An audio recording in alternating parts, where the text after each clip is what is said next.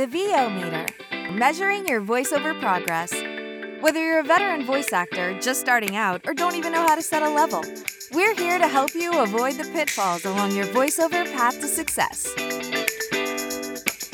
The VO Meter is brought to you by Voice Actor Websites, Vocal Booth to Go, Global Voice Acting Academy, JMC Demos, and Sennheiser. The VO meter is produced in part using Source Connect, made by source-elements.com. And now, your hosts, Paul Stefano and Sean Daly. For example, for the Latino uh, actors for voiceovers, um, there is a very um, stereotyped character, you know. For example, in, in my case, I record, as I told you, for all Latin America and my country, uh, and I record everything, promos for Nat Geo, uh, National Geographic, and everything. But if I record to the U.S. Hispanic uh, with strong accent, the the characters are always the same, like um, a, a, girl who lives in poverty and needs um, help, a financial financial help for the from the government and health insurance, and she's alone or something. It's it, it's always mostly uh, uh, of the cases like this. And there are so many uh, people. Uh, we know that the history of the Latinos going to the US it was difficult and it was uh, a life uh, of, hard work and everything. But not the all historics of the Mexicans, for example, are all the same. And we are all in, in the same bag. And it's not, not like this. Uh, for example, in Argentina, we have many races, and it's okay to be like this. Uh, we are all, um, our families have their heritage of Italian and uh, from Spain, from France, um, Germany, and everything. And so we are all different here in Argentina, and it's okay to be like this, and we can perform any character. Um, it's a very different reality.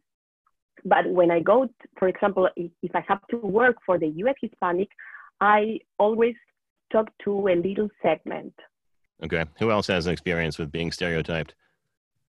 So I've, um, I was a stuntman for eight years where I've played plenty of thugs and henchmen for, you know, bosses and, and, and such. But as in speaking roles, I think almost every black actor nowadays comes to a conclusion when they become they decide to become actors that they are going to um, subconsciously or consciously not take certain roles.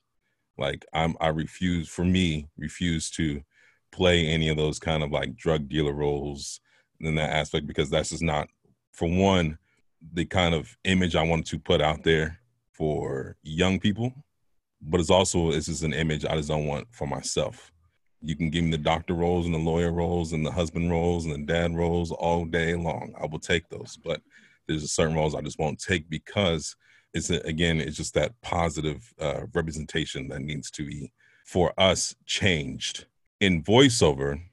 Um, there are a lot of um, a lot of roles that I, I I won't take depending on the content. I know some people, some writers when they write roles, right, they write these, you know, ads and stuff like that for, you know, uh, uh, to direct towards, you know, certain groups like African Americans, Black people, they try too hard and becomes very caricature.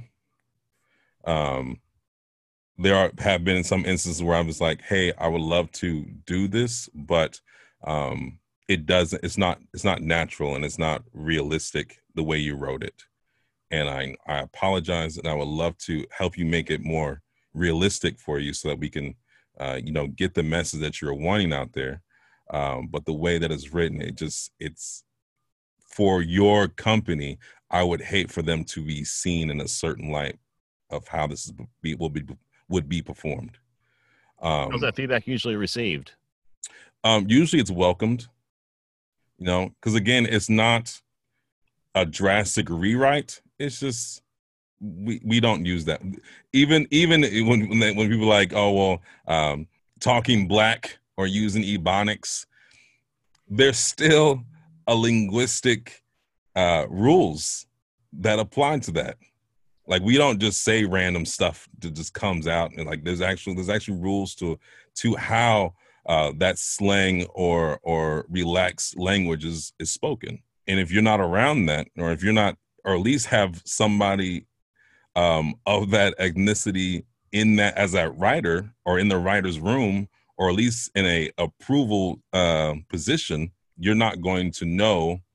And I don't understand why they don't have inclusion on that aspect. If like if I'm going to write something on on uh, women's women's experience on uh, you know how their body works and how they feel about uh, when they have menstruation and period cramps and and how why would I write that by myself or even at all?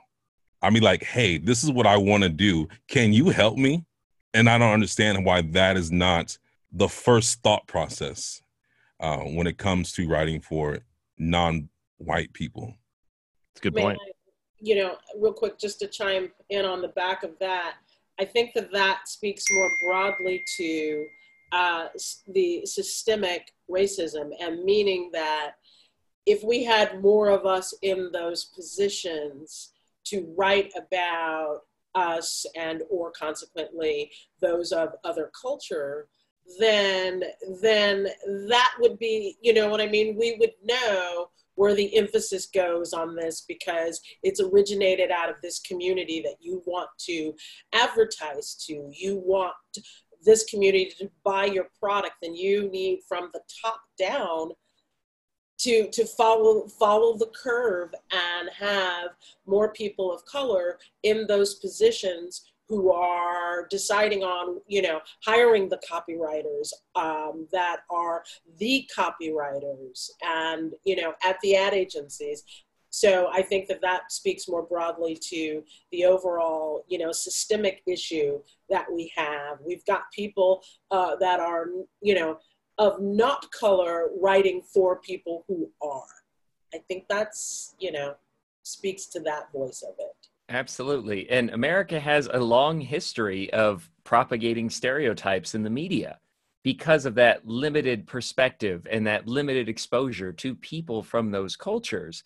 And it's this these familiar ideas or they're only comfortable in portraying these people in these negative stereotypes. And i agree that we really need to try and integrate more people into the writers room into the creative uh, more creative contributions from people in diverse backgrounds. Indeed. As far as audiobooks go um, getting pigeonholed as an actor in audiobooks is definitely a problem for uh, narrators of color. And it's actually a decision that we have to make early on when we're picking which name we're going to narrate by. Do we want to keep uh, part of our name? Like for me, do I want to keep my Chinese middle name so that when people see that I'm doing a book, that I have like more authority on the subject, or do I not want producers to know that so that they consider me for books that don't have to do with my ethnicity?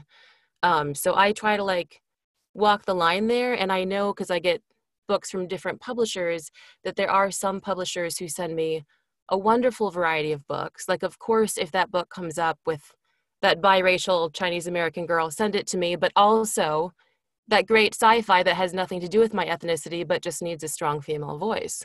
But there are producers who I only ever get from them a book about a Japanese girl. And I won't hear from them for like, you know, year and a half, two years, and then I'll get another book.